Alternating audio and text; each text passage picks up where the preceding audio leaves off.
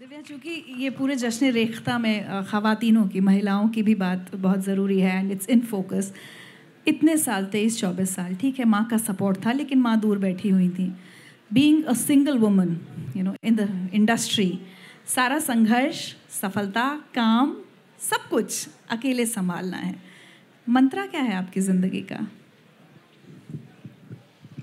देखिए मेरी ज़िंदगी का एक मंत्र है कि ज़िंदगी को ना बहुत सीरियसली नहीं लेना चाहिए। और अपने अंदर जो एक बच्चा है ना उसे अभी अब मैं बाहर जाऊँगी मैं वहाँ पे जो भी स्टॉल्स लगे हैं वहाँ मस्ती करने वाली हूँ।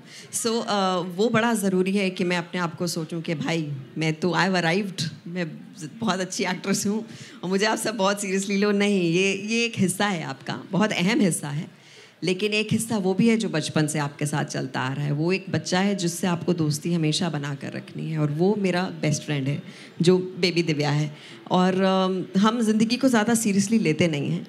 एक झटका आया था मेरी लाइफ में, जो जिससे मैं कुछ भी नहीं कर पाई which was my mother but वो कहीं ना कहीं वो भी अंदर आ गई हैं। तो मुझे लगता है वो हो गया है तो फिर बाकी तो पार्टी टाइम है तो ये छोटी चीज़ें हैं। ये होएँगी, चली जाएँगी।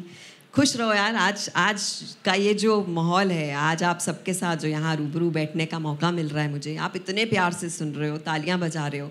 ये मैं फ़्लाइट में बैठूँगी अभी इसके बाद। I know I have a big smile on my face and it's over overwhelming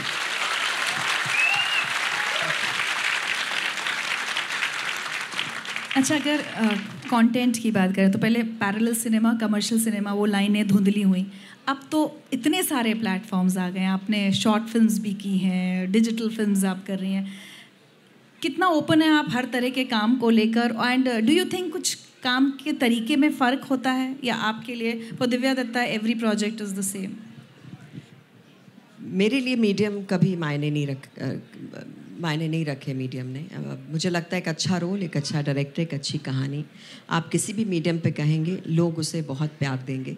लेकिन हाँ आप मतलब मुझे लगता है थोड़ी थोड़ी मात्रा में आना चाहिए। अब एकदम ही घुसे चले आएँगे, हर जगह नज़र आएँगे तो फिर लोग बहुत जल्दी बोर हो जाते हैं। सो उसे बैलेंस करना अपने आप को रीडिस्कवर करते रहना। मेरे लिए बहुत अहम है कि मैं जब शीशे में अपने आप को अब देखूँ तो मुझे थोड़ी नर्वसनेस हो, मुझे एक अलग दिव्या नज़र आए। और कह के चलो अभी फटे चकते हैं इसको लेके। वो बड़ा ज़रूरी है तो वो करते रहना is is is the most important thing एक आपकी फ़िल्म प्लस माइनस शॉर्ट तो या सो आई वाज सेइंग कि प्लस माइनस आई ये देखो। This is one audience I cater to the youth with plus minus और डिजिटल में अभी मैं दो वेब सीरीज़ कर रही हूँ। मैंने छः शॉर्ट फिल्म्स अभी कर ली हैं। और आ, कमाल का एक आ, माध्यम है जहाँ पर इतने सारे लोग मतलब ये प्लस माइनस को ही 25 मिलियन व्यूज़ मिले हैं। मैं जहाँ जाती हूँ प्लस माइनस की बात होती है। इस कविता को 15 मिलियन व्यूज़ मिले हैं ऑर्गेनिकली तो कमाल है ये कि घर बैठे लोग आपको देख रहे हैं और कोई सिनेमा में नहीं जा रहे लेकिन आपको यहीं पर देख रहे हैं और आपको पहचान रहे हैं उस बात से पहचान है। आई लव इट जब कोई हाथ पकड़ ले आकर और बोले कि प्लीज़ हाथ मत पकड़ना वैसे बोल रही हूँ। कि भाई वो जो पोइट्री बोली थी ना बहुत अच्छी थी। तो कहाँ देखी आपने? इस पर देखी। तो इट फेल्ट नाइस एक घर जैसी बात लगी। बात। बड़े पर्दे का अपना जादू है ऑफ़ कोर्स लेकिन इसका भी जो एक एक पावर है उसे आप उसे आप अंडर एस्टिमेट नहीं कर सकते। फ़िल्मों में अब क्या हो रहा है? 2020 में दिव्या दत्ता को हम कितनी फ़िल्मों में कौन कौन सी फ़िल्मों में देखने वाले हैं? देखिए मैंने पाँच महीने की छुट्टी ली थी। अब मैंने धावा बोल दिया है और मैं खूब काम कर रही हूँ। तो दो वेब सीरीज़ आएँगी और चार फ़िल्में आएँगी। सबसे पहले आएगी अनुभव सिन्हा की अभी तो पार्टी शुरू हुई है। हाँ। फिर आएगी कल अनुभव सिन्हा यहीं थे। जी जी अभी मिले मुझे। आ, फिर उसके बाद आएगी मलाला पर एक फ़िल्म हमने एक बायोपिक बनाई है गुल मकाई। वो आएगी, फिर उसके बाद आएगी नितिन कक्कड़, जिन्होंने फिल्मिस्तान बनाई थी, उनकी राम सिंह चार्ली आएगी। फिर तीन फ़िल्में और हैं जिसमें एक कॉमेडी है और एक में बिल्कुल आप कहेंगे कि दिव्या नहीं है, ऐसा वाला रोल है। So I am very excited about these film एक हॉलीवुड फ़िल्म कर रही हूँ। तो मज़े आ रहे हैं। Finally you have arrived I, I arrived 25 years back. It's just that people. लोगों ने बाद में पहचाना। चलिए अब आपकी किताब पर लेखन पर आ जाते हैं। जी। उससे पहले बस मेरा एक सवाल जो मैं आपको पहले भी बोल रही थी कि किसी पुरानी फ़िल्म को देखकर ऐसा लगता है कि अगर ये दोबारा बनाई जाए तो ये रोल मैं करना चाहूँगी। मौसम। मौसम? कहीं भी I mean Sharmila ji is done a beautiful job लेकिन मेरी एक एक ख्वाहिश है कि मैं गुलजार साहब के साथ काम कर पाती तो um, अभी हम लोग एक सेशन एक साथ कर रहे थे और मैंने उन्हें कहा प्लीज़ एक फ़िल्म तो बना लो। उसमें मतलब जितनी लड़कियाँ आपके साथ काम करना चाहती हैं उन्हें हर जगह एक एक लड़की को तो ज़रूर खड़ा करते हैं so many who want to work with him and I just love Mausam मुझे उसकी नुआंसेस चाहे आंधी हो चाहे मौसम हो मुझे वो फ़िल्में बहुत खूबसूरत लगती हैं। जी। चलिए तो अब किताब की बात करते हैं। माँ ने ही इंस्पायर किया ये किताब लिखने के लिए। मी एंड माँ दिव्या ने अपनी माँ के ऊपर एक किताब लिखी है। थोड़ा चाहूँगी इसके बारे में बताएँ और इसमें अपना फेवरेट कोई एक्सेप्ट अगर आप पढ़ना चाहें। तो अ, ये मुझे पता नहीं आप लोगों ने पढ़ी है कि नहीं पढ़ी है इस बारे में। काफ़ी मम्मियों ने और बेटियों ने इसे पढ़ा है सो थैंक यू तो अम, हम सब के अंदर एक एक ना एक डर होता है जो सबसे बड़ा होता है जिसे आप बचपन से लेकर चलते हैं। मेरे लिए वो डर था अपनी माँ को खोना। और एक दिन जब ये हुआ और मैं हॉस्पिटल में बैठी थी तो मुझे लगा ऐसे कैसे मतलब जाने दूँगी? मैं सेलिब्रेट तो करना बहुत ज़रूरी है बिकॉज़ ये मेरी दोस्त थी अ, मेरी माँ थी और मेरी बेटी भी थी। तो बहुत सारे रोल्स थे ज़िंदगी में। तो उन्हें सेलिब्रेट करना और आप मैं जब पीछे मुड़कर देखती हूँ मुझे लगता है कुछ भी पॉसिबल नहीं था। अगर इस इस औरत ने मेरा हाथ नहीं थामा होता। शी वॉज़ ऑलवेज देयर मुझे लगा मैं जितनी बार गिरी और पीछे मुड़कर देखा शी वॉज़ देयर और अब भी मैं कहीं गिरती हूँ, पीछे मुड़कर देखती हूँ and I feel she is there and तो उन्हें सेलिब्रेट करना मेरे लिए बड़ा ज़रूरी था। और वहीं हॉस्पिटल के आईसीयू में बैठ के मैंने इस इस किताब का टाइटल सोचा था मी एंड माँ मुझे और कुछ सूझा ही नहीं। और अगले दिन मैंने पेंगविन को कहा, मुझे एक कहानी लिखनी है। एंड दे दे अग्रीड और इस किताब के लिए मुझे जो प्यार मिला है मैं उसकी मतलब बहुत शुक्रगुजार हूँ। जी। कुछ सुने इसमें से हिस्सा कर तो मैं कुछ हल्का फुल्का सुना दूँ वो बेटर रहेगा। सीरियस नहीं सुनाती। क्योंकि हम इंडिया गेट के पास ही हैं तो एक मेरा बचपन यहाँ बीता है। तो मैं एक किस्सा वहाँ से सुना देती हूँ। राहुल मेरे भाई का नाम है जिनकी कविता आपने अभी सुनी और इसके बाद वो सेलिब्रिटी हो जाएँगे तो Ma, Rahul, and I returned to Delhi to do my final packing. Ma was trying to normalize life for us and would occasionally take us out. I still remember the time she took us to the picnic spot around India Gate.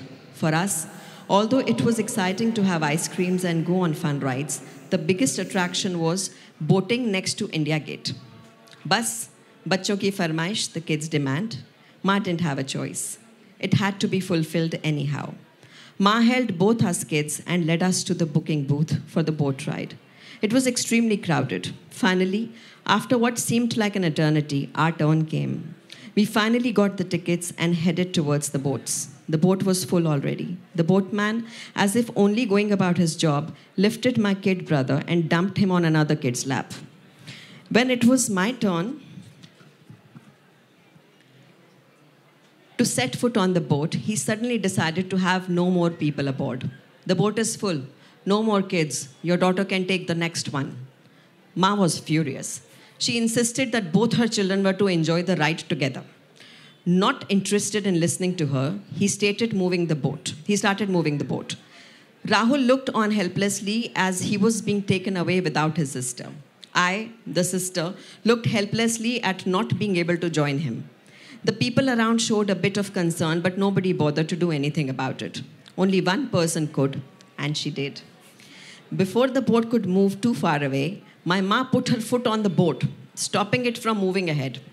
So her one foot was on the dock and the other was stopping the boat, just like Superman. Everyone was staring at what was happening. Not without my daughter, she yelled. Ah. The boatman was an egoistic man. He didn't bother about the poor lady swinging between land and water, fighting for her children's rights, and moved the boat with full force as if competing with Ma. The inevitable happened. My dear Ma lost her balance and fell into the water. That was it. I could no longer watch from the sideline. I had to save my mother from the drowning, even though I was just a 10 year old and didn't even know the S of swimming. Anyway, one cannot question emotions. So I jumped into the water, yelling, Ma, Ma, save her. There was frenzy all around. Two people were now drowning because of a boatman who still looked undeterred. I was trying to save Ma by holding her tight, and she was splashing around in the water continuously. Rahul looked like he had lost everything in that one moment. He was helplessly bidding us goodbye. The boatman had had enough of this drama. He alighted from the boat and got into the water. As he stood straight, everyone realized that the water level was only three feet deep. so, after all the furor, we realized that we were not drowning. It was mere panic. Soon, we were not so politely guided back to the dock by the boatman. I was extremely embarrassed, but Ma wasn't. She never was. She was still waging her war with the boatman. Give me my child back. I don't want him on your boat. The stubborn man finally relented.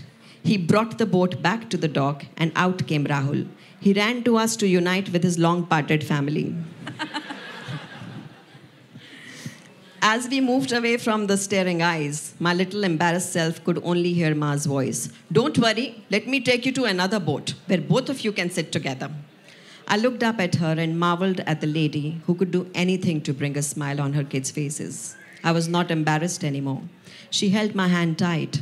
That grip told me I was safe. सब ठीक है जब हम साथ साथ हैं क्या बात है आह, मुझे लगता है हर माँ बेटी को एक किताब ज़रूर पढ़नी चाहिए।